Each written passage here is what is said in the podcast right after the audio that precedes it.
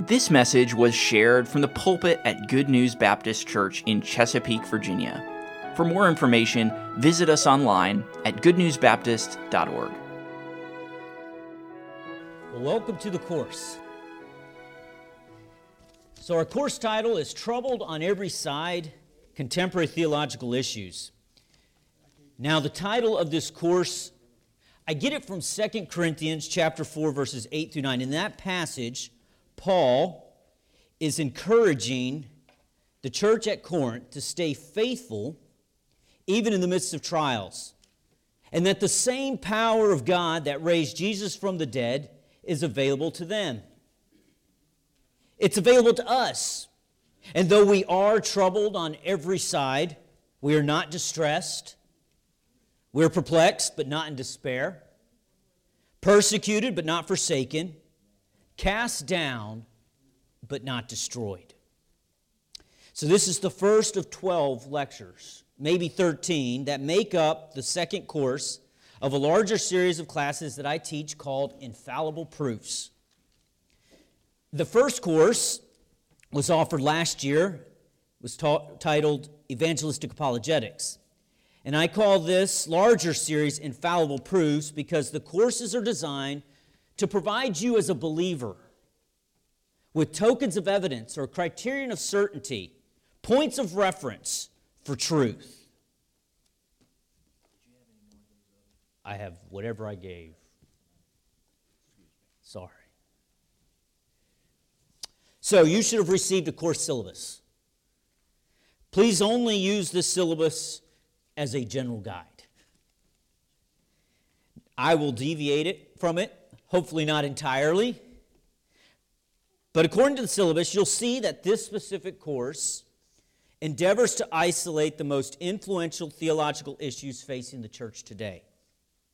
The very use of the term contemporary implies that the issues of today are not necessarily those that we have faced in the past. Nor are they going to be necessarily the most important issues the church will face in the future. These are not timeless issues. In fact, these are merely things, threats to orthodoxy today. The course will introduce each issue, provide a general overview of the issue, and then provide a biblical critique and response to these issues. Now, Lord willing, this course will be separated into two parts. And tonight's lecture is going to be introductory. It'll be on how and why we think and know the things we think we know.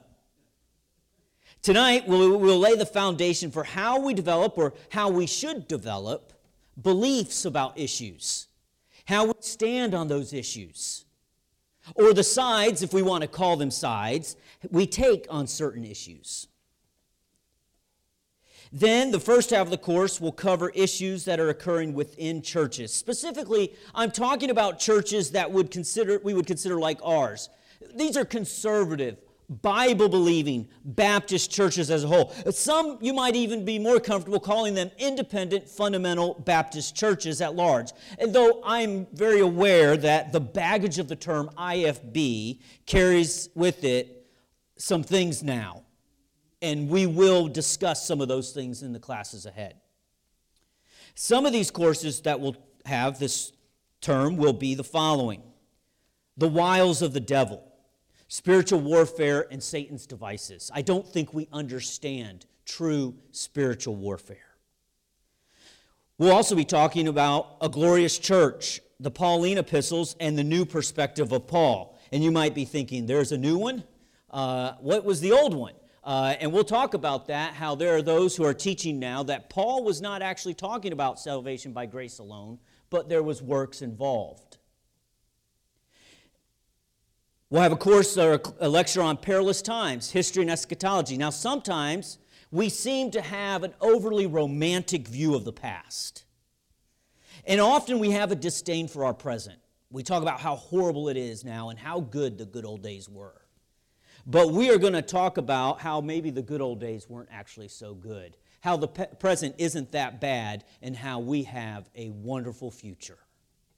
And we don't have to be scared of it. We'll talk about that in that lecture. Then we'll move on to holy and without blemish, repentance, reconciliation, and restoration. And it's in that class that we will talk about some of the current issues of abuse that are occurring in churches that we know uh, of like faith. Lecture six will serve as a transition lecture as we will move away from the dangers that we might find growing within our churches and start looking at attacks that would come from without or outside the church. You might even say that the first half deals with issues from the pulpit and the second half are issues from the pew.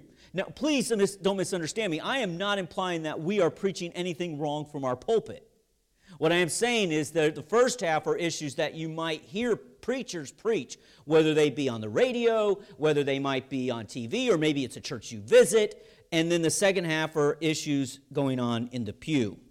And in this second half, we'll consider tossed to and fro postmodern theological relativism.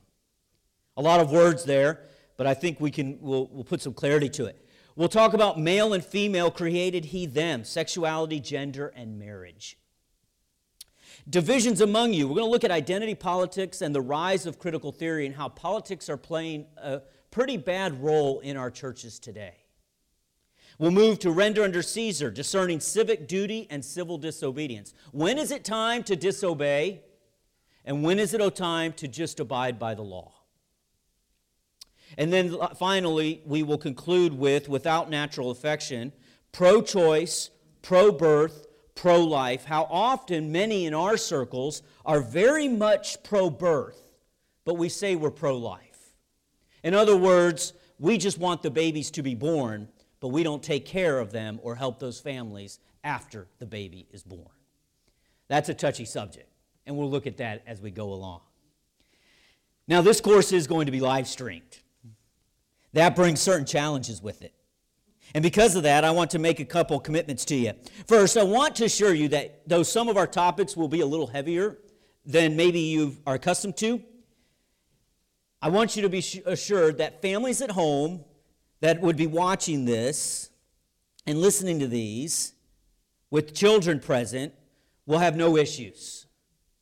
In fact, if you're having trouble getting your child to sleep, are you having trouble sleeping? Tune in. Just put the lectures on, point your toes towards heaven. You'll be out in minutes. Some of you are already there. In all seriousness, no, I commit to you that we will maintain a high level of appropriateness throughout the course. We'll talk about some heavy issues, but you will find that I think it, will be an encouragement to you. Secondly, though we are live streamed, I want to develop a classroom atmosphere in here even here in this auditorium. So if you have a question, raise your hand. We'll deal with it. Let's stop and we'll work through whatever it is that's on your mind. This isn't a time for preaching. Though I admit there's going to be some topics where I'm going to get very preachy. This is a time for teaching and, more importantly, for learning. Ask questions as soon as they come to your mind maybe give it a second or two. Think if it's a smart question. When I was a high, uh, junior high teacher, I told my seventh graders there are such things as stupid questions. I won't tell you that though, because you don't have any. If you have a question, please feel free to ask. This is a learning environment. And it'll be on me to create that here. It would also help if we didn't spread out. We've done very well. This is great to be kind of close, up front. However, I'm aware you will place your personal comfort over the convenience of me. I know I would. So please sit where you're in the best position to learn, wherever you're most comfortable. Finally, don't hold me to the syllabus. We may find, for the sake of time, that we'll need to skip a topic to ensure we cover something more pressing. And even now, I'm losing time as I ramble. We may need to speed through tonight's lecture or spread it over two weeks because we're, we are going to get behind schedule. Eh, but we will move fast. I promise you that. Fact, I was talking to Miss Fowler today, and I said, Hey, are you interpreting? And she said, No way. she said, We didn't need it. And she says, I wouldn't do it if you paid me. I think was how she wrote that. Uh, I said, Well, I was going to send you my notes uh, so you, you'd have them. I hope I don't speak too fast, but we will move very, very quickly. I can promise you that. And while we may have to finish a lecture in a subsequent week, what we'll do is if we have if we don't get through it, we'll finish the next week and we'll actually just move right on into the next lecture. But I will endeavor to get you out of here each evening by 8:15. That's the goal. And I'll also make sure you have a handout each week. Now, sometimes you'll have blanks on your handout that you could fill in. Other times you'll just have the notes to help you remind you of what was taught. Uh, feel free to take notes. Feel free to just sit and listen and absorb the material. In fact, if you're not going to take notes to review later and you plan to just throw the handout away, feel free not to take a handout. It's perfectly fine to just sit and listen. So let's dig in. But before we go any further, let's begin with prayer. Let's pray. Dear Heavenly Father, thank you so much for this opportunity to study your word. Lord, I pray that we will be faithful and true to your word. Father, I don't stand up here as an authority on these topics, but Father, we all can stand on the authority of the Word of God. And that's my goal, Lord, to help us return or turn our attention to the Word of God to see what it has to say, and then allow it to correct us. Father, I pray that when there's times when I will voice an opinion, I pray that I'll be clear in saying that that's my opinion. But Father, I pray that the Word of God will speak for itself, and I will not add to it nor take from it. Lord, I, do want to pray for these requests that were mentioned tonight. There are so many that's on our list. But first, Father, I want to just praise you for Josh Haynes being cancer free. Lord, I thank you for that. Lord, I pray that you would continue to guard his health, Lord.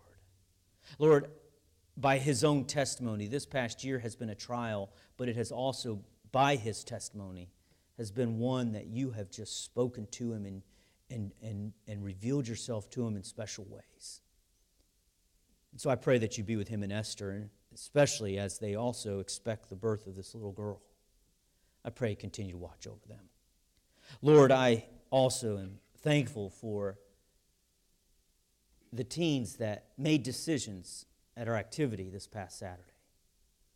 Lord, I thank you for a youth director who has committed so much of his life to ministering to teenagers. And I thank you that my daughters get to be a part of that. I pray now that these teens who made decisions would be discipled. Lord, help them to grow. Lord, I also, we praise you for Mrs. Trenton's ability to come home. After being so long in the hospital, to finally return her home, Lord, I pray that you would comfort her and keep her, her health strong. Lord, we also thank you that the results of Mr. Hudgens' EKG came back and they were good.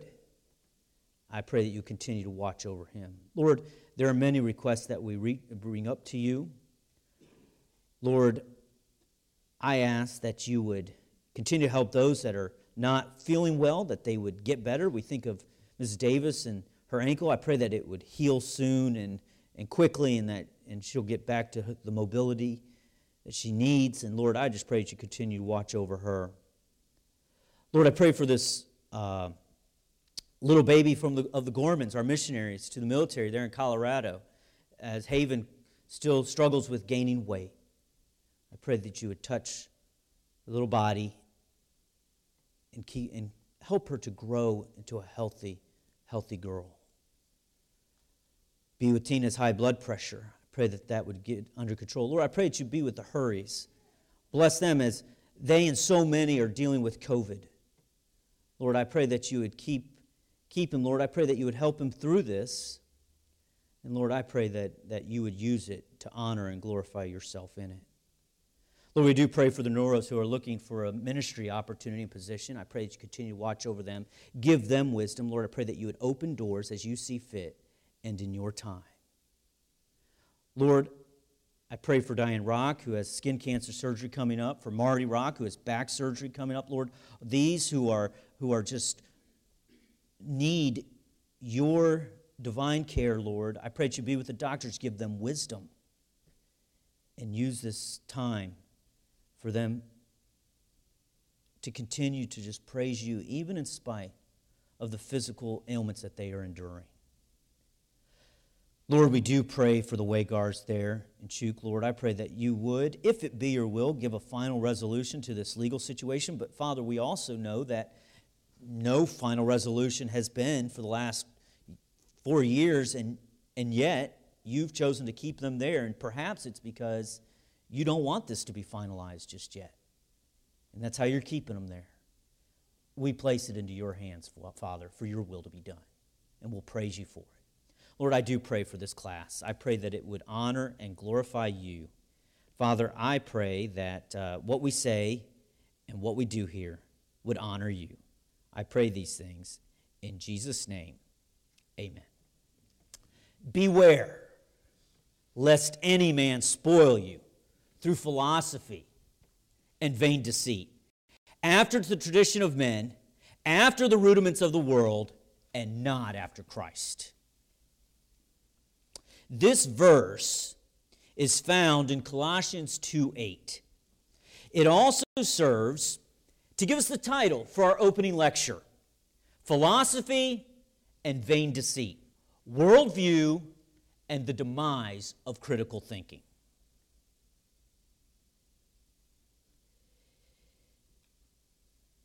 In 2009 or 1961, Stan Lee and two other writers revolutionized superhero comics by introducing the first superhero team, known as the Fantastic Four.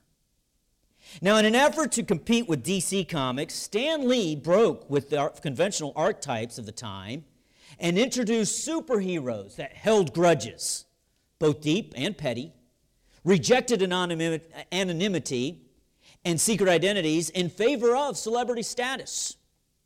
The Fantastic Four was just the beginning of what became known as Marvel Comics.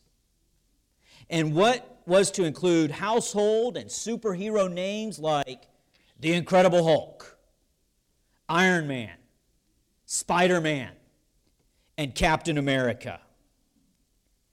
In 2009, Disney acquired Marvel Comics and developed a $10 billion franchise that has become known as the Marvel Cinematic Universe. This universe, with interconnected films and television shows, offers insights into modern culture and establishes a viable universe of plot lines, characters, and backstories. The Marvel Cinematic Universe is an example of a world. It is a collection of attitudes, values, stories, and expectations that has gripped our culture's attention. But what is fascinating to me is that when we sit and watch movies and shows, we marvel, no pun intended, at how connected these movies and TV shows are. We call it cinematic genius. That there is this fictional universe so closely connected to the reality of our own, where the actions and decisions of superheroes and villains in one movie will have repercussions, consequences, ramifications in some other movie or TV show that might not even be released until years later. DC Comics, Star Wars, Star Trek. These are other examples from contemporary culture where alternate worlds have literally been created from the genius of writers and producers.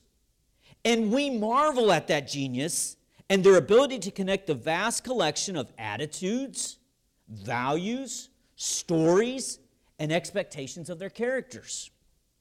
These cultural icons have created a de facto world view. It's fictional, it's entertaining, but it is still an example of a worldview. Now, I only point out Marvel and DC Comics and Star Wars and Star Trek as examples of the interconnectedness of a worldview.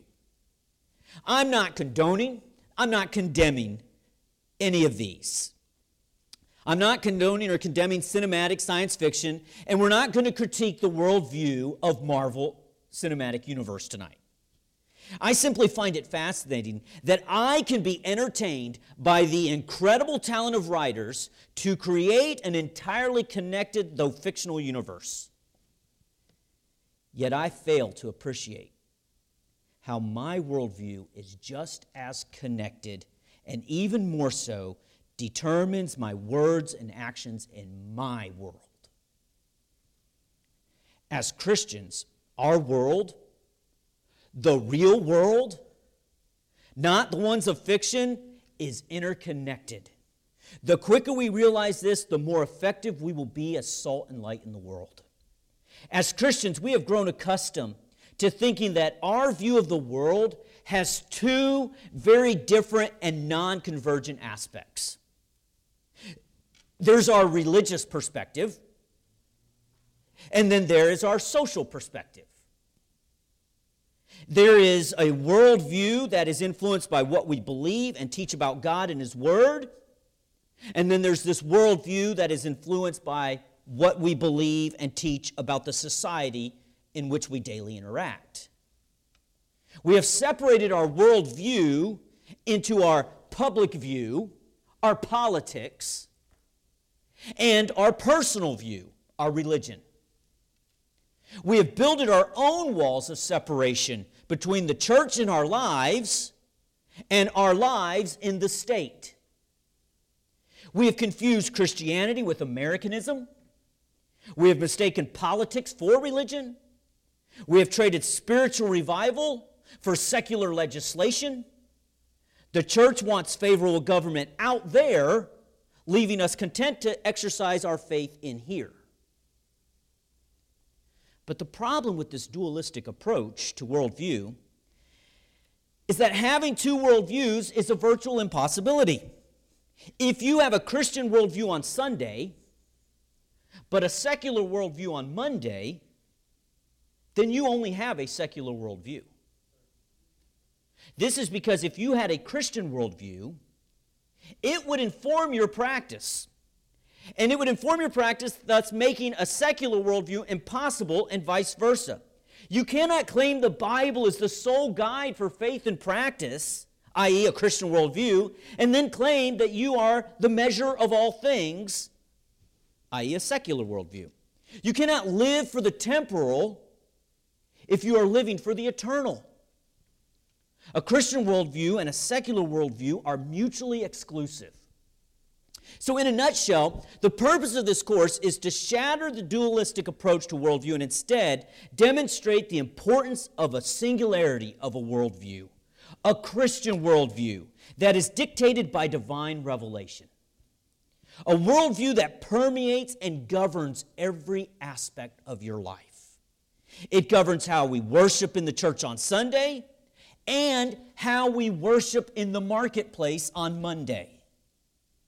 It governs how we obey God in our families and how we obey God in the public square. It governs how we fulfill our civic duty to our nation on voting day and how we fulfill our Great Commission duty to the world every day.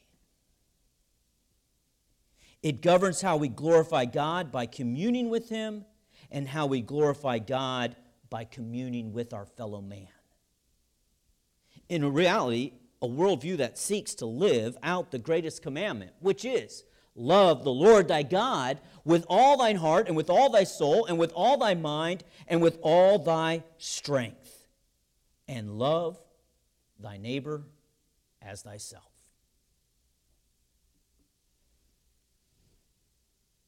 At this point, before we go too much further, I think it would be helpful for us to define the general term worldview. What feeds it? How is it developed? As I've already alluded, there are really only two worldviews. Now, it would be helpful to consider that on one hand, there is a worldview illuminated by divine revelation, and on the other hand, there's a worldview defined by human revelation. Now, I'll explain this more in detail later, but from this point on, I will refer to this divinely revealed world, worldview as the Christian worldview. and all other worldviews as secular. Now, technically, there are other religious worldviews that are not actually, by definition, secular. But for the purpose of this course, we're not going to consider worldviews informed by Muslim or Jewish or Hindu or Buddhist or any other faith.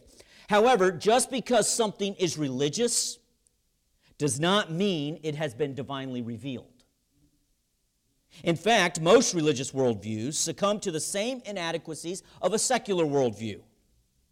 But we do not have the time to critique other religious worldviews. That would be a course in and of itself. Our world is becoming, though, increasingly secular. Now, I'm using that word secular in the classical definition of the term as that which is only concerned for the present world as it moves through time. It's how you understand the world here and now through your senses. It is an emphasis on the worldly instead of the spiritual. Now, this temporal focus is distinguished from any consideration for the eternal. It's not that you're just you are concerned about what goes on in the world around you, it's that you are only concerned with what goes on in the world around you, and it doesn't at all consider the eternal. That's the classical definition of secular. As a culture, we are moving away, and, and I think maybe even perhaps we have already completely moved from any consideration of the eternal perspective and are only focused on the here and now. A secular worldview is diametrically opposed to the biblical mandate for Christians to set their affections on things above and not on the things where? On the earth, below. As Christians, we should resist this humanist and unbiblical tendency, and the only effective way to do this is to remain grounded in Scripture. It's fundamentally important to realize that what you believe about the Scripture will determine your worldview. This is because everyone has a worldview. A worldview is simply the lens through which you view the world. The term was first coined by Immanuel Kant in his work, A Critique of Pure Reason, where Kant used it to describe one's, as he called it, outlook of the world. It was the, as he called it, and I don't speak German, but it was the Weltanschauung. Welt, word, and Anschauung, perception. Literally, the perception of the world. The term became popular in German theology and scholarship really during the late 19th and 20th centuries to describe primarily the Christian perspective of the world. It was used by Christian theologians to describe the Christian worldview. But it is then used by, and, and honestly, it's used by theologians still to describe worldviews of others, although you'll find that most people would not even know or say that they have a worldview. That's actually how concerned they are with just the here and now, that they're only concerned with really what's in front of their face. They wouldn't say, I really have this view. They maybe not deny it, but they don't speak in that terminology. But we will, because I think we do need to take a step back and we need to look at worldview and what that means.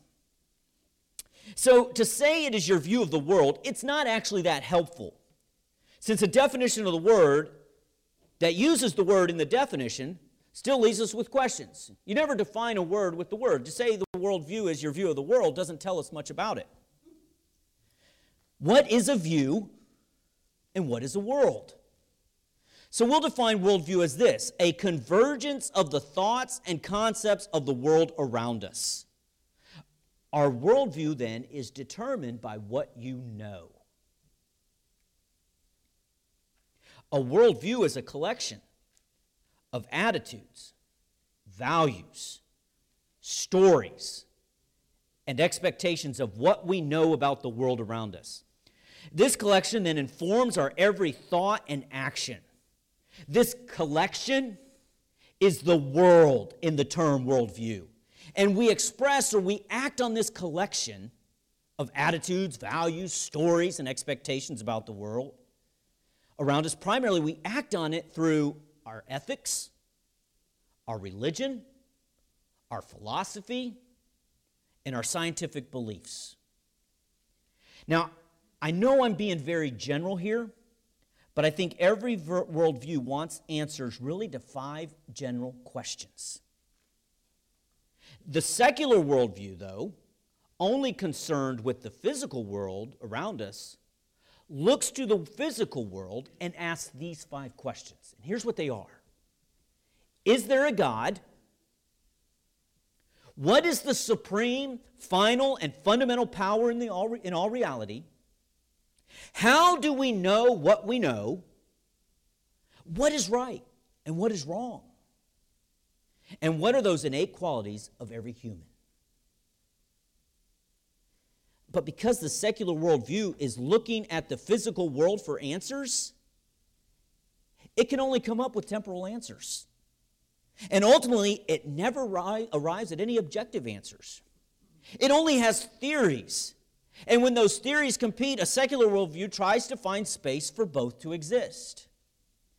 In fact, when I was in uh, going to school, I had a professor who talked about how to read philosophy. It was in one of our first classes. Says, "Here's how you read philosophy. You read philosophy by just accepting what the philosopher is saying as true. That's how you read it. So when you're reading Kant, you just read it at face value as if it is true. You absorb it. That was a challenge because Kant and David Hume and all these other guys would say things. Well, I'm, I'm acting like I understood what they were saying. That was a challenge in and of itself to understand really what they were saying. But they would say things that, no, I disagree with that. In fact, I did actually have an opinion that I don't think anybody actually knows what they were saying. And, uh, and, and I don't think they knew what they were saying. And I've experienced that myself. When I'll write something, I will wax eloquent, and then about a year later, I'll read it and I'll say, I have no clue what I was saying. Sometimes it's the next day. But that's the secular worldview, is they will make space for everyone to be right. So when they ask, Is there a God? Well, what is your truth? What is the supreme, final, and fundamental power in all reality? Well, what do you think? How do we know what we know? I don't know. How do you know? What is right and what is wrong? What's right and wrong to you, Mike? What are those innate qualities of every human? I don't know. We haven't known every human. There's no objectivity. It only has theories, and when those theories compete, they try to find a space for both to exist. And it can become chaotic very, very quickly. On the other, other hand, a Christian worldview, though it provides answers to those questions, the same questions the secular worldview asks, it does not begin with asking questions that are already clearly answered by Scripture. For example, the Christian worldview does answer the question is there a God? But it also finds that asking that question is a waste of time. Instead, a Christian worldview holds certain assumptions, or what we would call presuppositions, that enable it to get to the more substantial answers to the questions that all humanity really is asking. All humanity really asked only three questions. What every person really wants to know are three answers to three questions.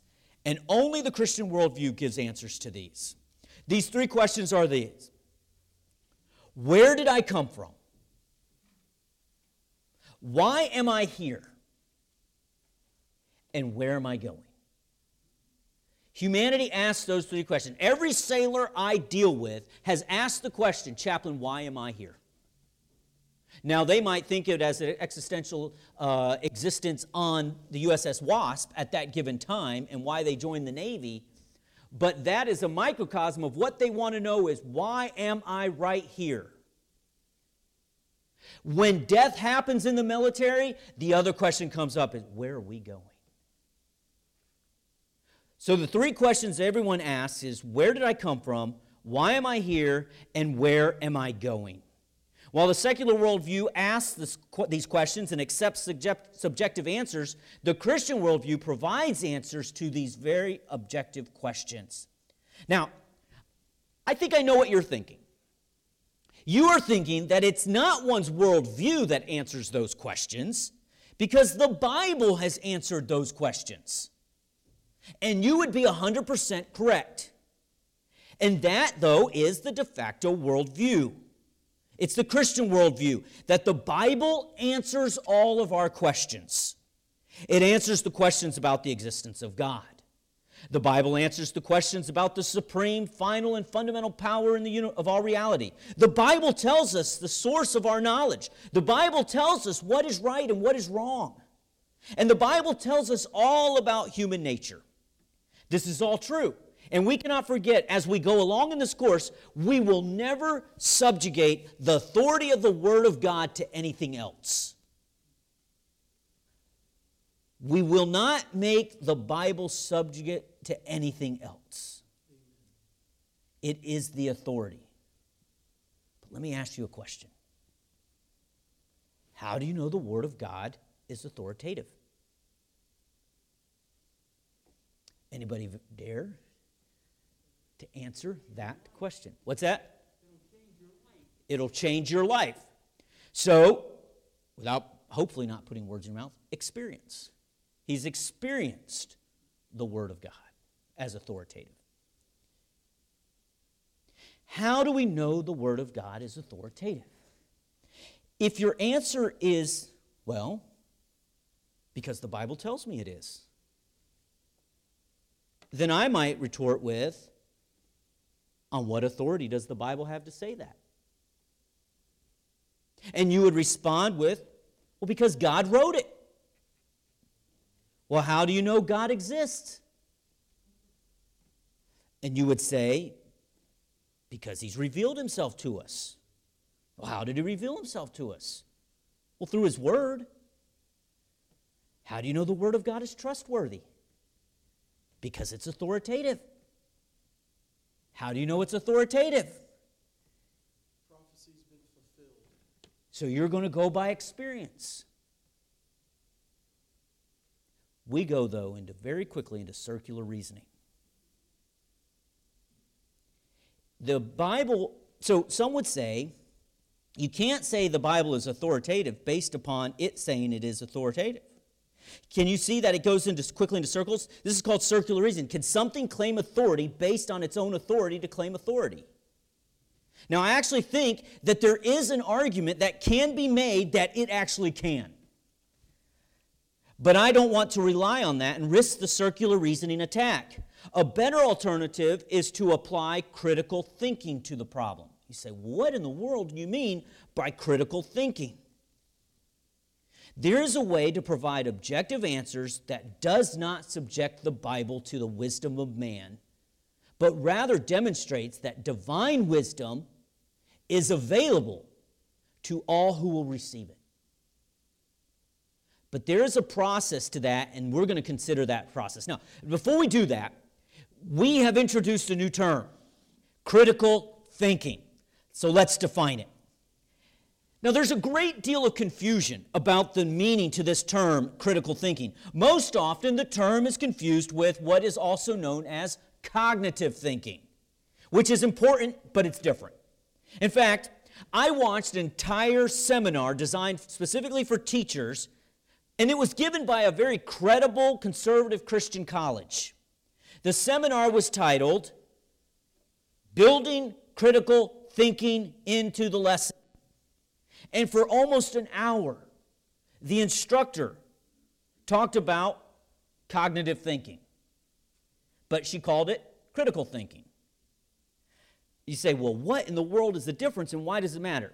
It's a common mistake. The two are different. Cognitive thinking is the ability to think. Critical thinking is the ability to think well. Now, those are very simple differentiations, but it might help if we look at them separately for just a few minutes. We will consider cognitive thinking first. Cognitive thinking is a term referring to the mental processes involved in gaining knowledge and comprehension. These cognitive processes include thinking, knowing, remembering, judging, and problem solving. The term comes from the word cognition, which is a noun. It simply is the use of the conscious mental processes. In other words, it's the ability to think. Now, I know we have the tendency to respond to someone's less than brilliant actions with this rhetorical question What were you thinking? But we technically cannot accuse them of not thinking. Though we are tempted to do so, they actually were thinking. They just weren't thinking very well. Every human has the ability to think. The level of ability is different. My memory is bad, but it's not non existent. I remembered to come today. I may not know a lot of things, but I know some things. And so that qualifies me to be able to think. There are times when my judgment is impaired, it's highly questionable, but I still have the ability to make judgments. Certainly, psychology gives us, or at least it attempts to give us, better explanations for cognition. But we don't need psychology to tell us that humans know how to think. This is really what separates us from animals. It's called the ability to be rational, the ability to reason. Now, don't confuse those terms. Some people are unreasonable, and some people act irrationally. But we have used those as slang terms. They actually have real definitions. It's the ability to think, and that's what separates you from an animal. The question is, how well do we think? This brings us to critical thinking. A definition of critical thinking is this the intellectually disciplined process. That's important words there. Intellectually disciplined process of acting and skillfully conceptualizing, applying, analyzing, synthesizing, and or evaluating information gathered from or generated by observation, experience, reflection, reasoning, or communication as a guide to belief and action. There's a lot of words there. So while cognitive thinking is the using of your conscious mental processes, critical thinking is using those processes to develop beliefs or actions. Yeah, you know how to think. That separates you from an animal. But what separates you from the rest of the humanity? To be able to do it well. To be sure, there are those who don't like the term critical thinking.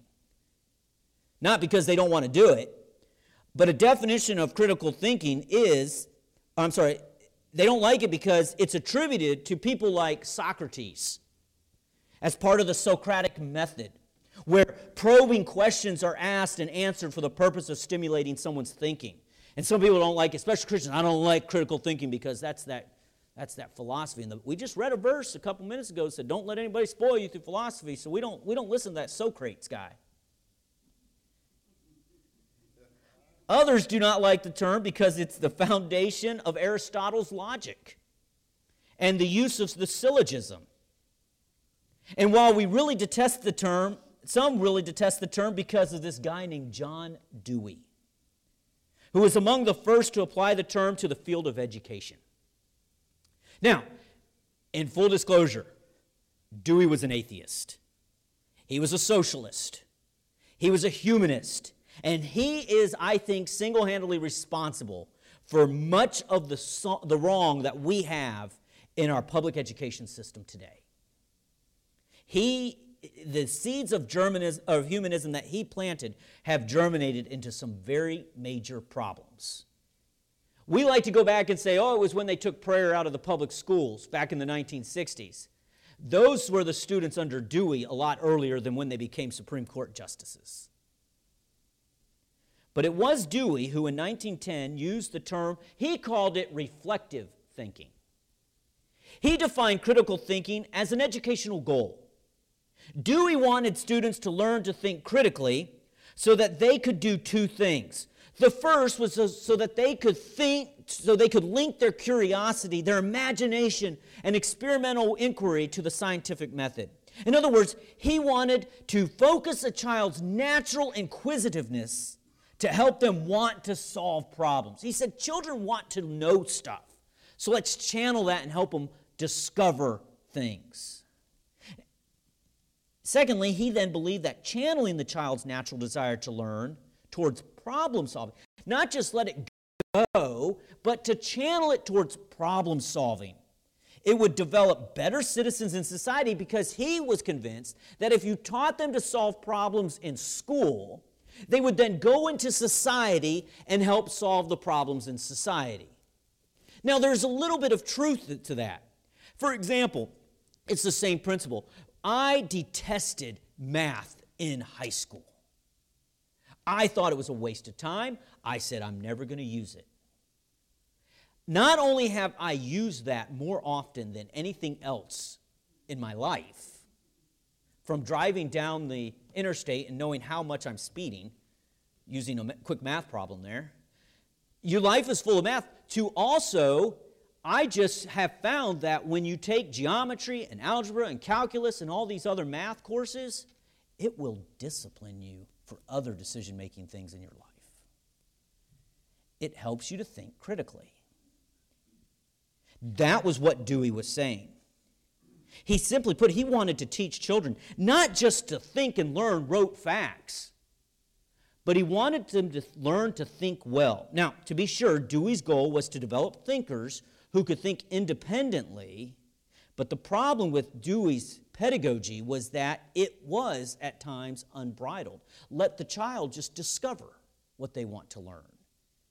The learner had no parameters and was free to develop beliefs and actions that were best for him. But he was a socialist. He wanted all this to better society. So I don't think we need to reject the term simply because of the baggage that potentially comes with those who advocated it or practiced it, whether it be Socrates or Aristotle or Dewey. And while Dewey popularized critical thinking in education, I don't think we are forced to accept either his application of critical thinking or even his definition of it. Nor do I think we have to compel ourselves to accept critical thinking as a product of the Renaissance, the Reformation, classical philosophy, or even just Western civilization. It's not just something we've discovered here in our Western world that we can think critically. I would go so far as to say that critical thinking can be recognized through Scripture, both Old and New Testaments. For example, Isaiah he says this Come now, let us reason together, saith the Lord. Though your sins be as scarlet, they shall be white as snow. Though they be red like crimson, they shall be as wool. The prophet is giving a decision matrix.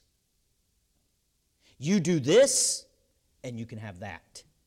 For us to process, to process this, we have to have the ability to evaluate the information gathered. God says, let's be reasonable about this. Another example is the entire book of Ecclesiastes. Here, Solomon employs all the criteria of critical thinking. Paul uses critical thinking throughout his epistles. When you see a phrase like, Shall we continue in sin that grace may abound? He's skillfully conceptualizing, applying, analyzing, synthesizing, and evaluating, evaluating information to teach us how we should act. You can't understand, shall we continue in sin that grace may abound, without analyzing and understanding the passages that came before it. Peter and John, throughout all their writings, demonstrate the importance of critical thinking.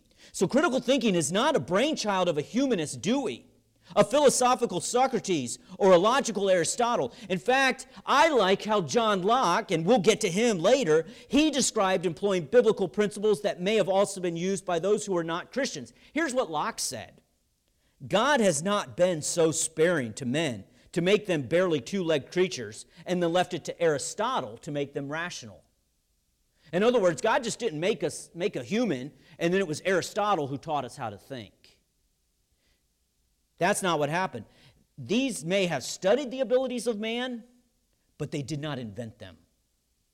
Man was able to think critically long before Socrates asked his questions, long before Aristotle developed his syllogisms, long before Dewey established his philosophy of education. And here's why Because there's bedrocks of human intelligence, like the three laws of logic, that illustrate, if not outright state, in, that are outright stated in Scripture. For example, the law of non contradiction says this A cannot be B, and not B at the same time and in the same sense. Let me slow that down. A cannot be B and not B at the same time and in the same sense. That's as old as the human intellect. Why? In fact, Balaam found out the hard way about the law of non contradiction. When he finally told Balak, he said, God is not a man that he should lie. In other words, God cannot be honest and dishonest at the same time. That's the law of non contradiction. That was written 1,000 years before Aristotle articulated the law. And the psalmist said in his haste, All men are liars. Thus, articulating the law of the excluded middle. If you have two contradictory propositions, one is true and one is false. You cannot have a statement that is both true and false at the same time. So when the psalmist said in his haste, All men are liars, he was saying, verbatim that you are either, a, if you are a man, you are a liar. There is no other option. And then there's the third law of logic. That's the law of identity that states that everything that is itself cannot be something else. Isn't this what God said to Moses in Exodus 3:14? When Moses asked for the name of God, God said, "I am that I am." You know what he was saying there? I am like myself, and I can be, I can be no other. And what he was saying is, I have existed from the beginning of time. He was stating who he was. And this is why critical thinking is so important. It helps us see these things, but it is being neglected. And this is why this lecture contains the words the demise of critical thinking. As Christians, we are failing to take our God given faculties and using proper application to solve problems. We will let YouTube solve our problems. We will let social media tell us how to think. We are content to take shortcuts, to be lazy in our thinking. We're even willing to adopt the world's standards of discourse to argue our positions. If the world says it's science, we don't know what to do. And we say, okay. Well, if you said it's science. And they monopolize those terms while Christians have not been thinking critically about many of these issues that we'll discuss. We cannot give in to this demise. We have to be able to exercise the process of thinking carefully about a subject or an idea without allowing feelings or opinions to affect us. And as Christians, we're even more responsible to do so. Why? Because our minds have been redeemed. We are not to be conformed to this world, but to be transformed by the renewing of our mind. We should be thinking differently. We should be thinking logically. We should be thinking coherently. We should be thinking objectively. We should be thinking spiritually. So, how do we do that? How do we gather information and then properly and skillfully conceptualize, apply, analyze, synthesize, and evaluate that information in a God honoring manner? And what is it that we are to observe, experience, reflect on, and reason about so that our beliefs and actions glorify God? And then, especially, what do we do if, after critically thinking, we arrive at a conclusion completely different from another Christian when we are supposedly observing, experiencing, reflecting, and reasoning about the same data? Let's attempt to answer those questions. So, look again at the title of this series Infallible Proofs. This title comes from a verse in the Acts of the Apostles. Do you remember it? In the prologue of the book, the author Luke references the gospel he wrote that bears his name and how that treatise was a record of all that Jesus had said and done until he ascended into heaven. Now, to emphasize that this Jesus, who had died and was raised again, was indeed alive, Luke draws attention to the fact that Jesus was seen after his resurrection. That he was seen after he had endured such incredible suffering. This is a very important point that Luke is making. He is very clear to write that Jesus was seen post mortem. Luke does this by using the word passion. Jesus was seen after his passion. The word passion is an old word that means suffering. Perhaps you've heard of, the of a passion play at Easter depicting the Passion Week. That's the final week of Jesus' life. The Passion of the Christ was a movie by Mel Gibson that portrayed very graphically the physical suffering of Jesus. But Jesus didn't just suffer, he suffered the death of the cross. And it was after this great ordeal of crucifixion that he was seen alive. And to prove he was alive, what did he do? He showed himself alive by what Luke calls many infallible proofs. What were these proofs? Luke provides at least two of them. First, he says that Jesus was seen of them 40 days. So there is sight involved. Then Luke says he spoke of these things concerning the kingdom of God. So what is involved? Hearing. The implication is that hearing now is involved. But another apostle gives us some even more insight. John relates to us the story of Thomas in John 20. You remember Thomas? He was absent the first time Jesus appeared to the disciples, and when he was told that Jesus was alive, he said, Except I shall see in his hands the prints of the nails, and put my finger in the prints of the nails and through the, my and thrust my hand into his side, I will not believe. Thomas wanted infallible proof. When Jesus did appear to Thomas, he told him, What did he say? Reach hither thy finger, and behold my hands, and reach hither thy hand, and thrust it into my side, and be not faithless, but believing. Thomas saw, he saw Jesus, he heard Jesus, and he touched Jesus. There are other stories where Jesus proved he was alive by relating to the physical senses. And I believe that is why the Apostle John writes in his first letter We have heard, we have seen with our eyes, we have looked upon him, and our hands have handled the word of life. I think these are, at least in part, some of the infallible proofs that Luke is referring to in the book of Acts. Now, notice I said in part. We will look at other, what I think are other forms of infallible proofs later. But for now, let us just consider the infallible proofs that are built on what is called sensory data. We use our senses to gain knowledge. We taste, we touch, we smell, we hear, and we see. And when we exercise our senses, we are gathering data.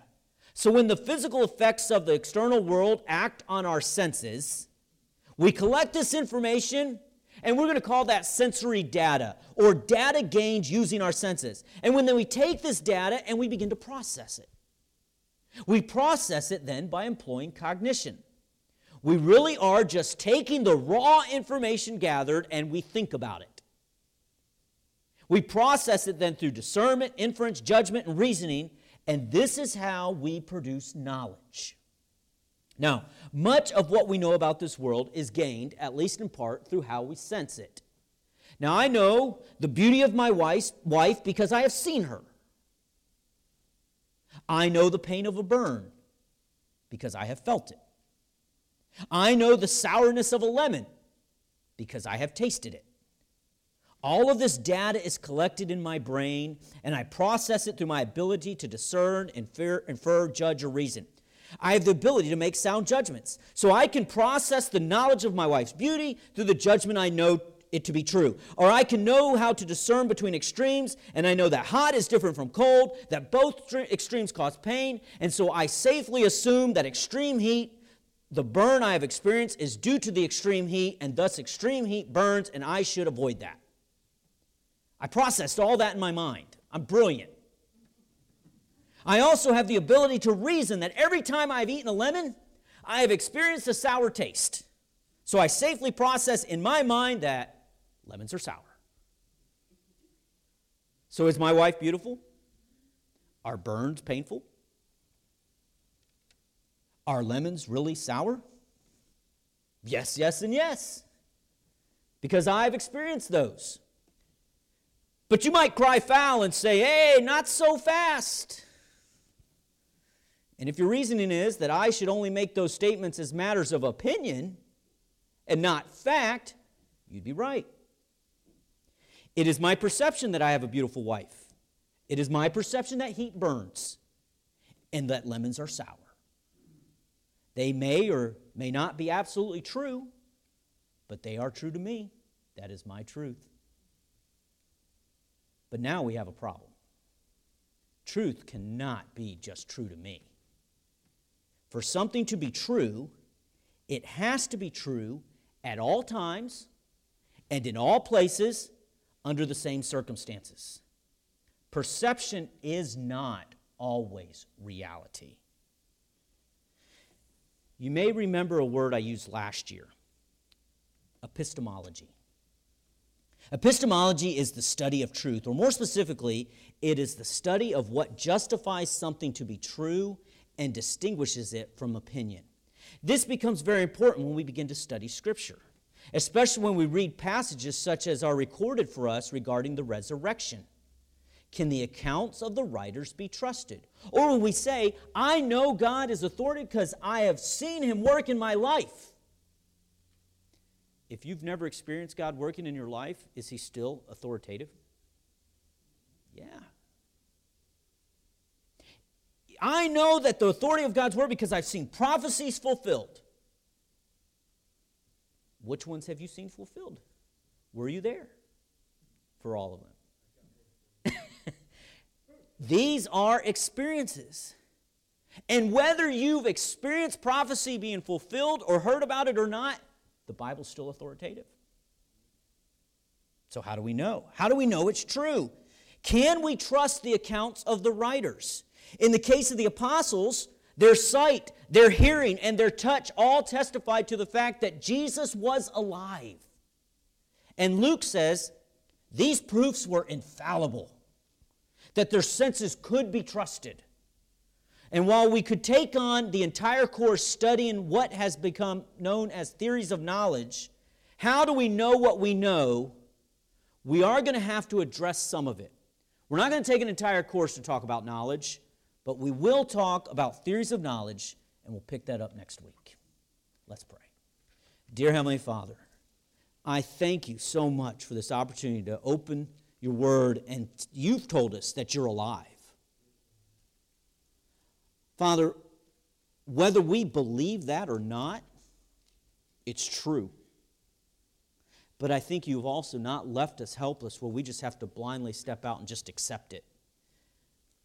I think you have also given us infallible proofs because you know we are human and we are men and women and we have minds that are not trustworthy and so, if we are relying simply on our own faith, we will be disappointed. But we have the faith of Christ. And so, I pray that you'd help us to get to there next week. I pray these things in Jesus' name. Amen. Thank you for listening.